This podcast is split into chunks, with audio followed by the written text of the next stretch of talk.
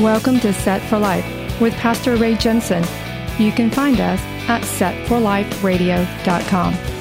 Romans 10:9 says that if you confess with your mouth the Lord Jesus and believe in your heart that God has raised him from the dead, you will be saved. So let's listen from God's word, verse by verse, on how we can prepare for the coming of the Lord Messiah Jesus, who died on the cross so that you can be set for life. You're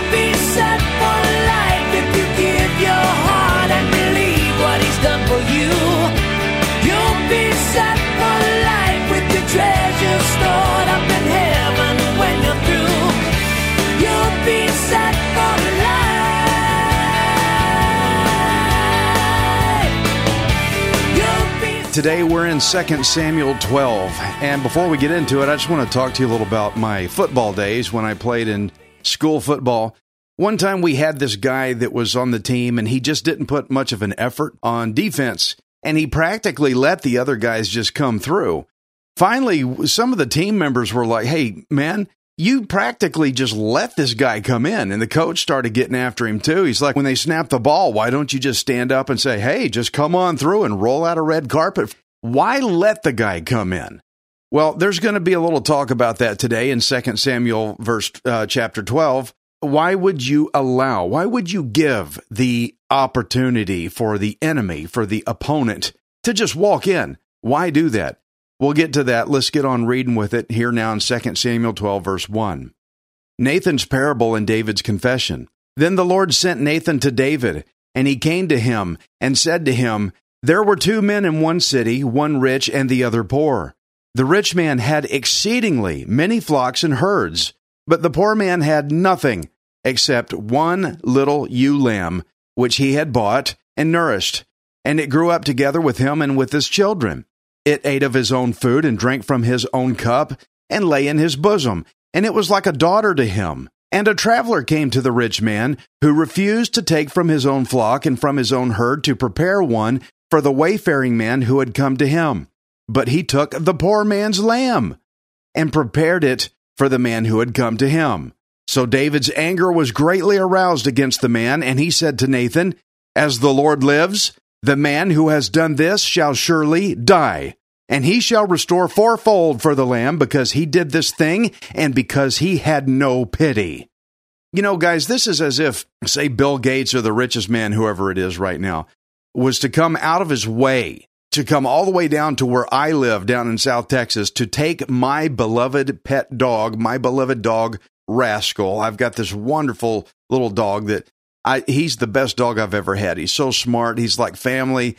We sit on the couch and watch TV together, you know, or he, he sometimes does watch the TV, especially if dogs are on the TV barking. He really watches. Or if there's a squirrel or a bird, he watches. But if he's not too interested in the show, he just gnaws on his bone and I'll pet him and but this would be as if the richest man in the world was to come all the way down to my house and steal my pet and take my dog from me and then go kill it to use it for something. I mean, that would make me mad. I, I, would go to him and I'd say, Hey, what right do you think you have to come and take my pet from me like that? You, you're so rich. You have exceeding everything. Why'd you have to come take mine and steal my pet? This was, this lamb was like a pet. It, it was friends with the family and and so David got so infuriated that he went to two places in the law to pass judgment on this man. It was in Exodus 21 and 16 says he who kidnaps a man and sells him or if he is found in his hand he shall surely be put to death. Also Exodus 22 and 1 if a man steals an ox or a sheep and slaughters it or sells it he shall restore 5 oxen for an ox and 4 sheep for a sheep. Okay, now we know that the rich man did not kidnap a person because uh, that first piece of the law talks about kidnapping a man. But because Nathan said that this lamb was loved like a daughter, then David saw this as the same as kidnapping a family member, and that's why he declared that bit of the law on whoever this man is. And before putting the man to death, David felt that this guy should pay back four times his compensation because of, of a sheep should be fourfold over. So there, David has now pronounced his royal judgment on this man. Make it so. Okay, well, check this out. 1 Samuel 12 and 7. Then Nathan said to David, You are the man. Thus says the Lord God of Israel I anointed you king over Israel, and I delivered you from the hand of Saul. I gave you your master's house and your master's wives into your keeping, and gave you the house of Israel and Judah. And if that had been too little, I also would have given you much more. Oh my gosh, Nathan's story here was to show David what he had done to poor Uriah. He was David in this story was the rich man who had everything. God gave him the whole kingdom of Israel, and it even says that he gave David all his wives. You know, only royalty in those days could accumulate that much wealth in one lifetime. No other human being could get as rich as David was except royalty. Only kings can do this.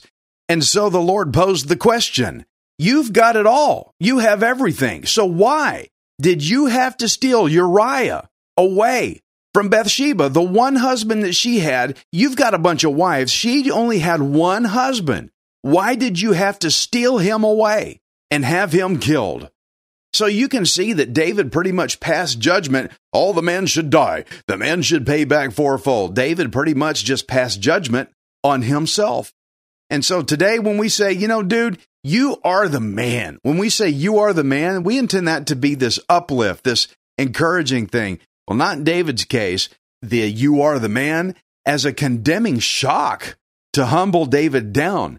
But consider that the Lord said here, He said, I would have given you more. This means that God knew David was going to do this before he even did it. You see that? I would have given you more. So, why did the Lord, here's the question, why did the Lord let David do this then? We think of it in these terms. I think that's kind of a misguided question. If we're going to allow that kind of a question, why did the Lord let David do it? Then we also have to ask the question, why does God allow me free will? Why did you let me do this, Lord? Why did you let me? Well, if the Lord stepped in the way and blocked you, you would have said, "Oh Lord, why did you step in the way of my free will decision?" How could see we're we're we question God. So if He took your free will away, you wouldn't be happy about that either. The point is here: the Lord allows you free will. He does, uh, not unlimited free will, but at times free will, so that you will be tested. I, I hate the concept that the Lord would test me like that. That's not right. You know, people often don't like that. You have to take a driver's test, don't you? Why do you take a driver's test? So that if you're if you're lacking in some driving skills, you can find out what they are so you don't end up getting yourself hurt or hurting other people on the road, right? We take blood tests, don't we, to find out if we're lacking in something health-wise so that you can correct it. You got to take math tests. You know, you also take a sobriety test to determine if it's safe for somebody to drive. When it comes to God the Father, He does test us. And He does not test us because He needs to discover where we are. He tests us because we need to find out where we are, because we're the ones that don't know. God knew where David was. That's why He said, I would have given you more. But uh, this test here was so that David could wake up and discover where he was. He was way off track. The reason the Lord tests us like this is so that we can come to a place of repentance. Look at what David said. He said, I have sinned against the Lord. You know, it took this for David to wake up and see how far he'd gone. He had gotten so blind, he didn't realize how far off he'd been. And so now Nathan needed this story to wake David up before he told him what's next in 2 Samuel 12 9. He says, Why have you despised the commandment of the Lord to do evil in his sight? You have killed Uriah the Hittite with the sword. You have taken his wife to be your wife and have killed him with the sword of the people of Ammon. Oh my goodness. David's guilty of murder. He's finding this out. We really need to get a hold of what's going on here in this story, friends, because people today would have argued with Nathan. They would have played the little technicalities thing and the little sneaky little tricks to try to get out of it. And they would have said, Oh, no, no, no, no, wait a minute. I did not kill him. Technically, I did not kill him. The Ammonites killed him. I wasn't even there. How you say I killed him when the Ammonites did it? Well, you got to remember back in the previous chapter, David facilitated the entire environment for Uriah to be killed by the Ammonites. David set this up. Of course, he wasn't there, but he set up the whole scenario to have Uriah purposely killed. He planned it. And so Nathan said, You killed him. You killed him with the sword of the people of Ammon. The very reason why David repented is because he accepted what Nathan said. He didn't try to fight with him. Friends, today we're fighters. We just got to fight everything to the ground, don't we? Please don't do this. When the Lord is calling you to repentance, it's for your benefit. 2 Samuel 12 and 10. Now therefore the sword shall never depart from your house because you have despised me and have taken the wife of Uriah the Hittite to be your wife. Thus says the Lord, Behold, I will raise up adversity against you from your own house, and I will take your wives before your eyes and give them to your neighbor, and he shall lie with your wives in the sight of this sun. For you did it secretly, but I will do this thing before all Israel, before the sun. Whoa. Imagine if God said to you, I'm going to take your wife, I'm going to give it to some other man, and he's going to have his way with her. How do you think about that? And everybody's going to watch it.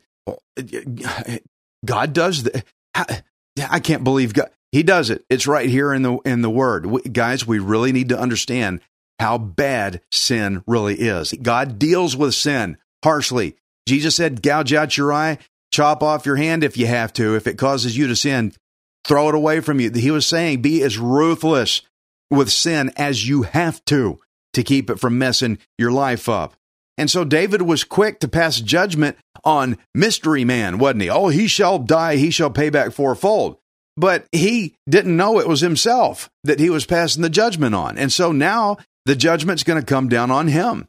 The Lord said through Nathan, I will raise up adversity against you from your own house. In other words, from your very own family, you are going to have big, big trouble. This is David. This is the guy that was going out on military conquests and beating everybody. Nobody could touch him. Nobody could beat him. He beat Goliath. But now, but see, those were enemies out there. That's that's one thing when they're out there enemies. But now, what David's going to have to deal with is enemies and adversity from his own family. That's hard. I want you to remember how David had lots and lots of family. Lots of family. You remember in 2 Samuel 3, it talks about all the sons that David was having with many women all over the land. Guys, that's a lot of family to have trouble with. He's got bad times coming. So David just now realized how accountable he was to the very judgment that he passed on Mystery Man. But now David finds out, You are the man, Nathan said. So David's adultery and his murder plans were done in secret. He was hiding it, but God was going to execute the judgment very, very publicly. All of Israel would see it. Christian, does this make you uncomfortable? I hope so. Pay attention to this story. 2 Samuel 12 and 13. So David said to Nathan, I have sinned against the Lord. And Nathan said to David, The Lord also has put away your sin. You shall not die. However, because by this deed you have given great occasion to the enemies of the Lord to blaspheme. The child also who is born to you shall surely die. Then Nathan departed to his house. Goodness sake, I imagine after a discussion like that, if I was Nathan, I'd want to go home too. It was not easy for him to stand there and tell him that. But you notice how Nathan said that David himself would not die. Despite all this, David's not going to die. Why? Why is this the case? First off, I know we're thinking about the child dying, but one thing at a time. Nathan said, You're not going to die. And here's why because David was under covenant. You remember, David was under covenant that God gave him in 2 Samuel 7, the Davidic covenant. God promised him, He said, When your days are fulfilled and you rest with your fathers, I will set up your seed after you who will come from your body, and I will establish his kingdom. Well, apparently, here in chapter 12, David's days are not fulfilled yet, like he said. David's time ain't done. And so, because God had not yet done everything with David that he said he was going to do, David cannot die yet. David can't die, or else the covenant would be void. And if God makes a promise and makes a covenant and can't deliver on it, that would make God a liar. If God was made a liar, if God made us promises, but then changed his mind or went back on it or couldn't hold it up, nobody in the rest of entire human history would ever trust what anything that God ever said. And God's not going to do that. God is not a man that he should lie or change his mind. But remember, the law that David talked about, about the man, he should pay back fourfold for the lamb that he took, okay? Well, that fourfold judgment was now about to take effect on David because the child that he was about to have with Bathsheba is now going to die. He just found that out from Nathan. But then later, as you read along with me, follow up on this and remember the fourfold judgment here that I'm talking about. Later on, his son Amnon is going to die. And then later, it would be Absalom who would die, and then Adonijah. Four of David's sons, four sons yet to happen from this point that are going to die fourfold. That's the very judgment that David pronounced on the mystery man, who is now him. Fourfold are going to die.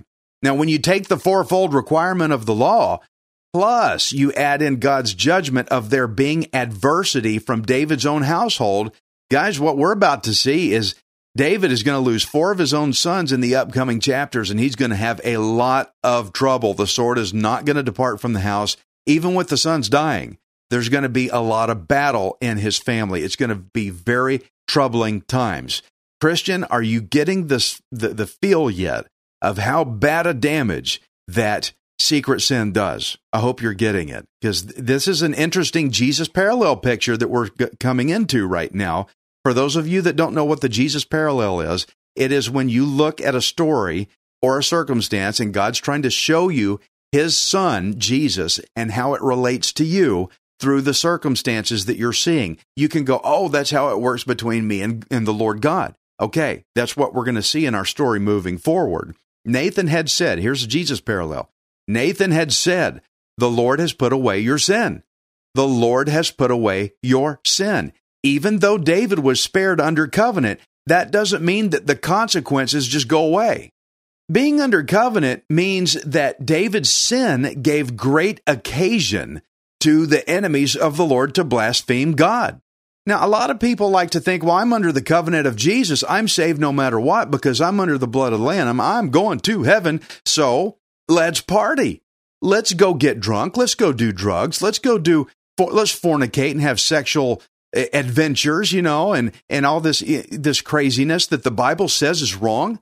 Guys, what the Bible says is sin. What God's word says is sin is sin. I don't care what culture says it is, it's sin. Okay.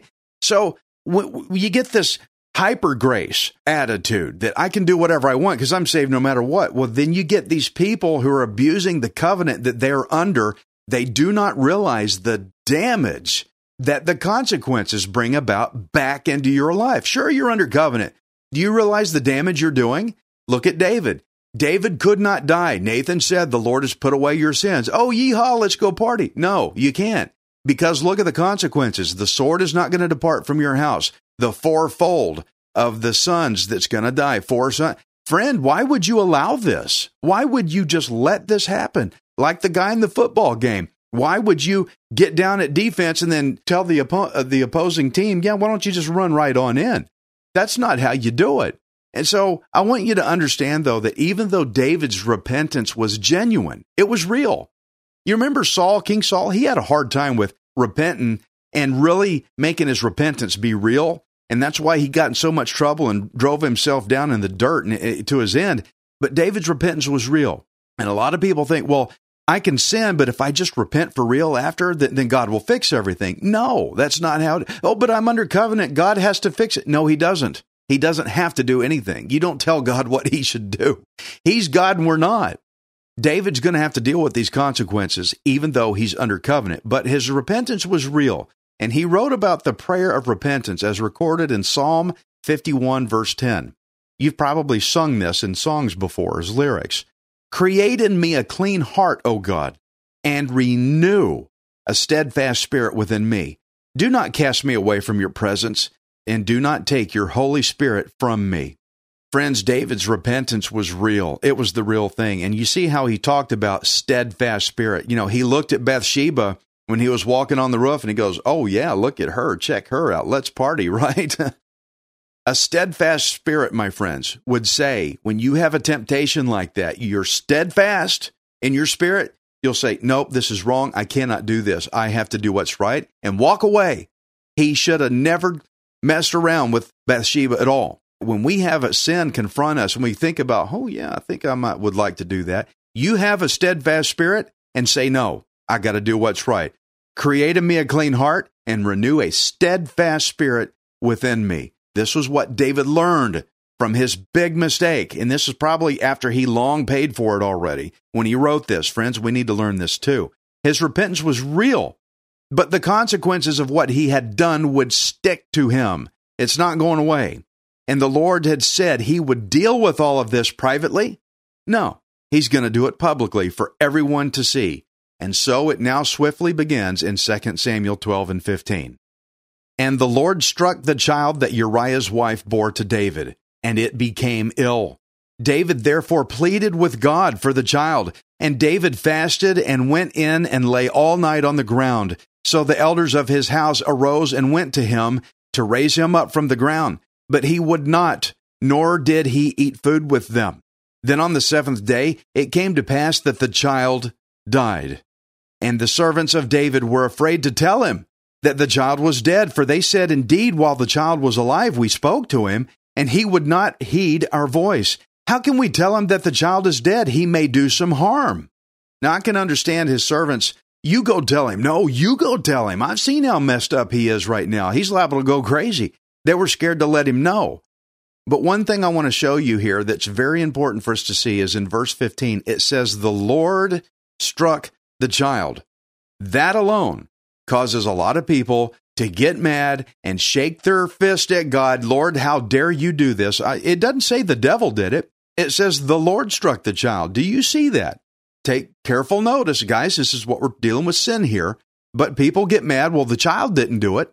So they get mad and they say God, your decision was wrong. And they try to drag God into their courtroom where they think they know better than he does. This is not fair. First off, friends, be careful about running the word fair. Life is not fair. It's not fair. But if you want to be fair, if you want to call fair, okay, let's think about fair for a minute. If you got what was absolutely fair, you know what would happen? You'd be sent to hell and you'd die the second death for all eternity in the flames of hell for all time from now on. That would be fair because you and I sinned. We both sinned bad. We broke God's law. That's what, th- that would be fair. Okay. So don't drag God into your little courtroom and think you can hold him there and say, now, God, that's not fair. Uh uh-uh, uh not going to do this. Be careful about throwing around the word fair. That's a dangerous word to play with, and everybody's doing it t- today. Don't get caught up in that. God will never sit in our courtroom to be judged and tried by us, but we will all sit in his courtroom to be judged and tried by him.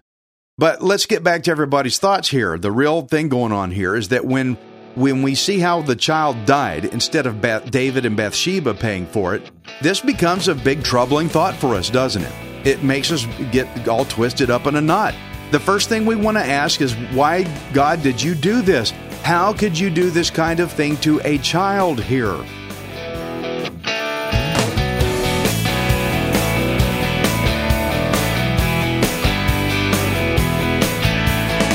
Thank you for listening to Set for Life. We hope you can join us next time, unless Jesus returns for us first. Set for Life is the radio ministry of Pastor Ray Jensen. We invite you to subscribe to our podcast at setforliferadio.com. Hi, this is Ray Jensen.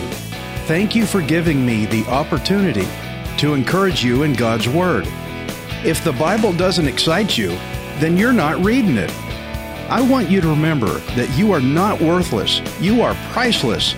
Messiah Jesus died on the cross to redeem you so that you can be set for life. You'll be set for life. You'll have all you need. Just receive with a willing heart. You'll be set for life. You'll be on your way any day you decide to start.